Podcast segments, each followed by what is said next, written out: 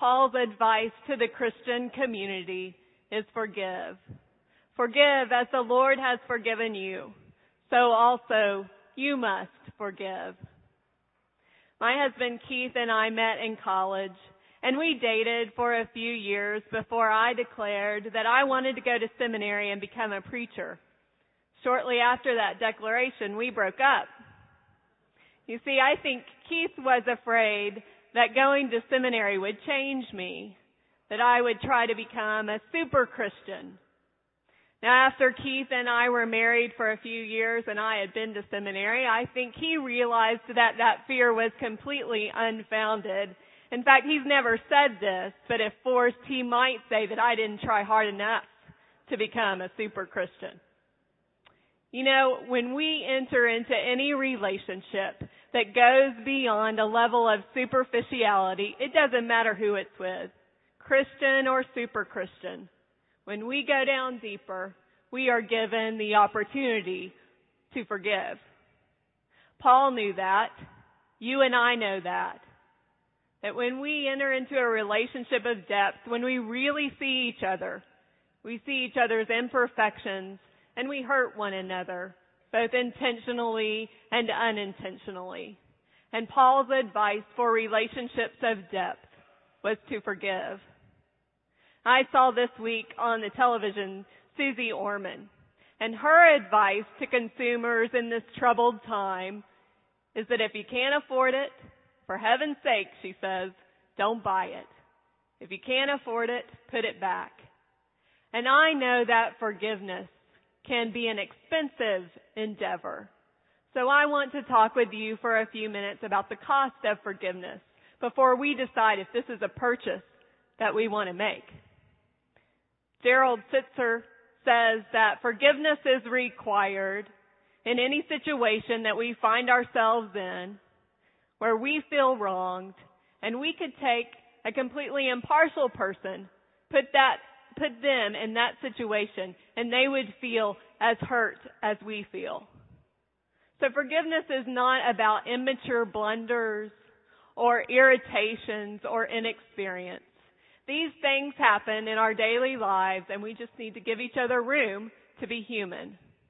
But instead, forgiveness is required when we can take someone else, put them in our shoes, and they would feel as wronged as we feel.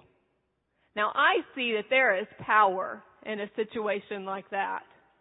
Because when I'm wronged like that, well that means that I'm right. And I like to be right. Righteous anger is a very comfortable place for me. I can tell a story in great detail using very descriptive words about how I was wrong, uh, wronged, about how I was a complete innocent victim and that the wronging of me was unprecedented and unwarranted. Dr. Fred Luskin in his book Forgive for Good says that when we tell a story like that, we've created what he calls a grievance story or a grudge story. And it's not so important that we create a grievance story. What's important, what's significant is what we do with that grievance story, what we do with that grudge. He illustrates this point by talking about a woman named Charlene. And he says that anyone upon meeting Charlene and visiting with her for 30 minutes would hear about her terrible ex-husband. That you would hear about how he lied to her, how he cheated on her, how he made her life a living hell. And that Charlene had the uncanny ability to listen to conversations that were going on around her and that she could hone in on any conversation about an insensitive or uncaring person and use that as an opportunity to talk about her ex-husband. Now it wasn't that Charlene was wrong. In fact, Charlene was right. The guy was a jerk. But really, did being right do her any good?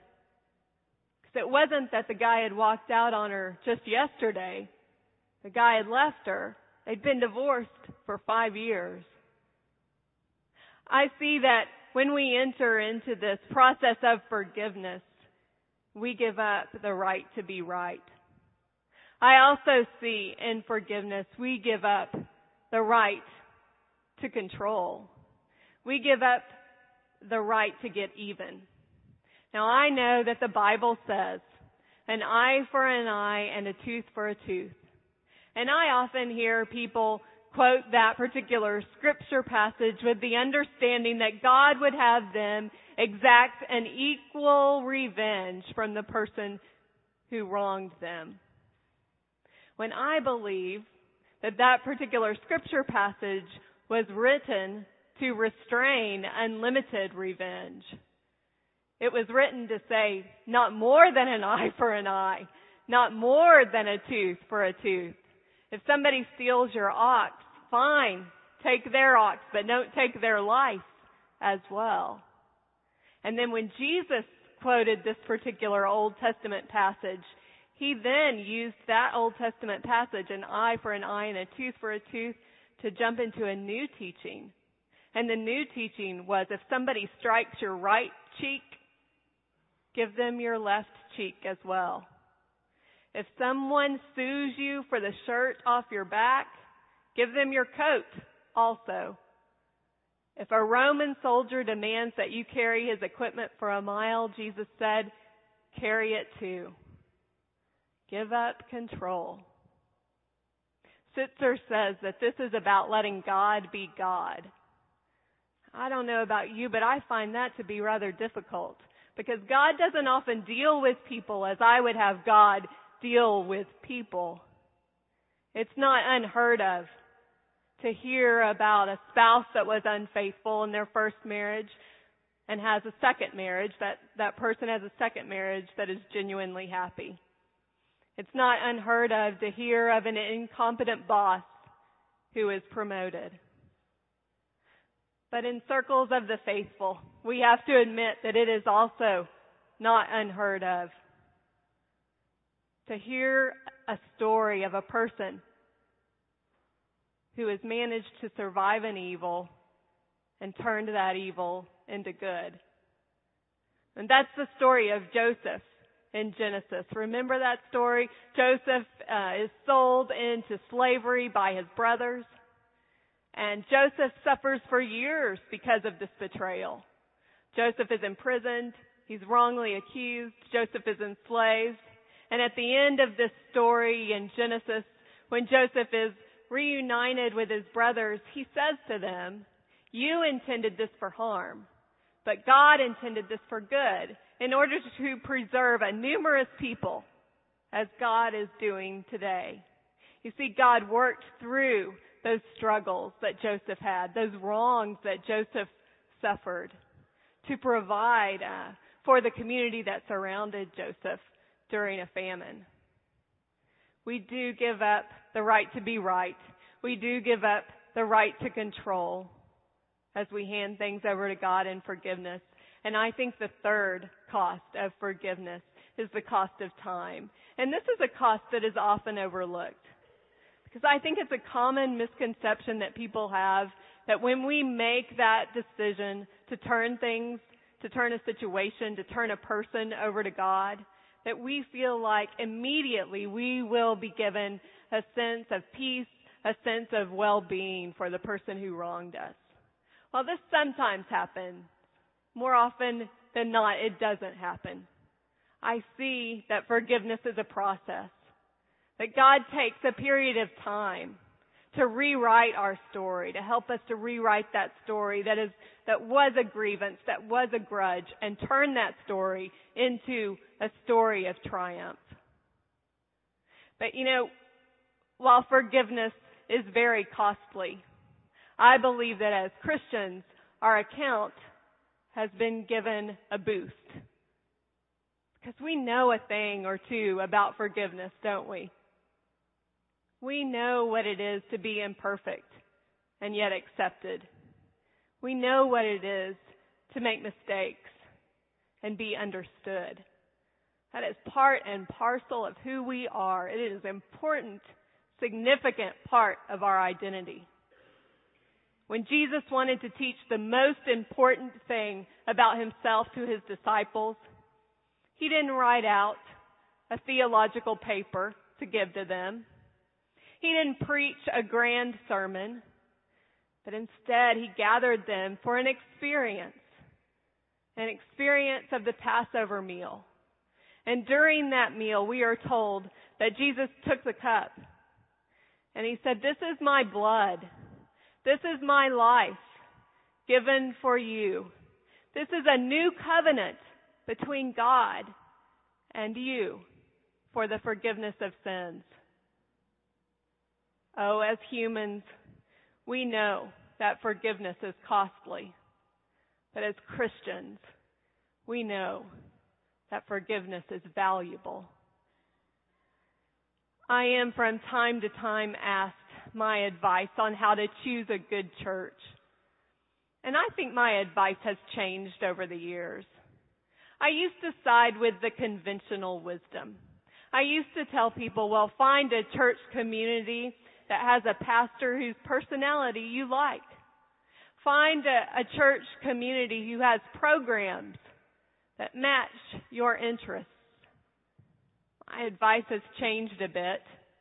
I would now tell somebody new to town, find a church that has church leaders who are spiritually and emotionally mature, and then stay there. When your interests change, stay there. When you're wronged, stay there. You see, I don't think that it was Paul's intention to raise up a church of strong consumers. No, I think it was Paul's intention to raise up a church of strong forgivers. I've seen it work both ways. I've seen people over the past 11 years in this congregation be wronged and leave this church to go to another church. And then I've watched them leave that church to go to another church. But I've also seen people in this congregation be wronged and I've advised them to leave this place to go find a place that would be better to them. But they've stayed. They've stayed in the church to experience the fellowship and to experience forgiveness. You know, I can testify to you this morning that there is nothing, no thing that will stunt the growth of a soul like being wronged. I've watched people walk down the center aisle of this church out the doors and rightfully so, they've walked out and they haven't come back. But I've also watched people in this church do something different. And I can testify to you that nothing, no thing in heaven or earth will provide spiritual depth and spiritual wisdom like being wronged. Oh, you say you're looking for spiritual growth? There's no Bible study. There's no worship service. There's no coffee shop. There's no Sunday school class that's going to provide you the opportunity for growth like forgiveness. This, my friends, is our chance